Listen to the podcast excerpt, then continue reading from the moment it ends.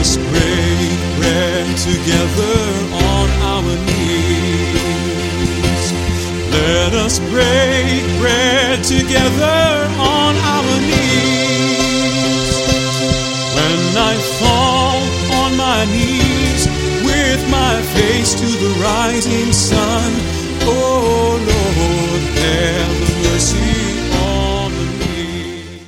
Welcome to Words of Inspiration with your host and teacher, Audley McLean.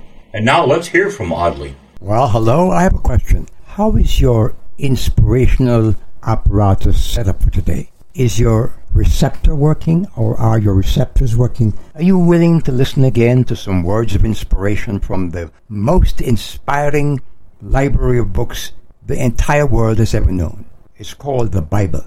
Today I want to share some words of inspiration from a writer named James. Let me just tell you something about James, just a little bit. Uh, there are those who think that James is kind of contradicting Paul's statements about salvation by faith alone. And that James is saying you have to work with your faith in order to be saved. And I think it's a simple misunderstanding. So whenever you come, come against this seeming contradiction, let me ask you to think of it this way. It is as though these two men are set by God to guard the territory, which is the church, to set us in right condition, right direction, to protect us from evil and spurious teaching. And Paul tells us we're saved by faith. And James tells us we're saved to good works. Paul makes it clear that he and James are in fact agreed. In Ephesians chapter 2, Paul says, By grace are ye saved through faith, and that not of yourselves, it is the gift of God, not of works, lest any man should boast. Oh, and here's the James part of Paul's expression says in the next verse, For we are his workmanship, created unto good works. You get it?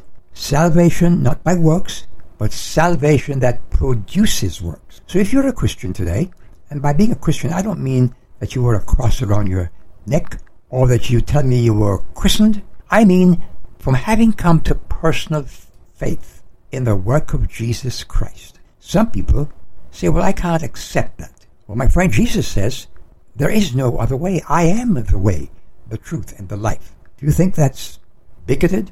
So be it. I'd rather believe God. So James writes, and he says, This letter is from James, a slave of God and of the Lord Jesus Christ.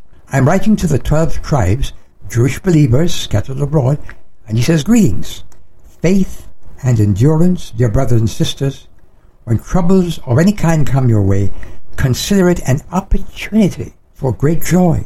For you know that when your faith is tested, your endurance has a chance to grow. So let it grow. For when your endurance is fully developed, you will be perfect and complete, needing nothing. This sounds like almost plagiarizing on Paul's expressions in Romans chapter 5.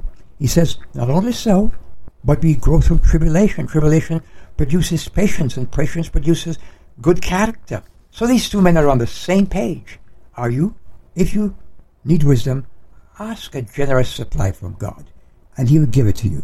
He'll not rebuke you for asking, but when you ask Him, you must be sure your faith is in God alone. Could I hear an amen from somebody out in Radio Land today? Will you take this into the rest of the week and into the rest of your life?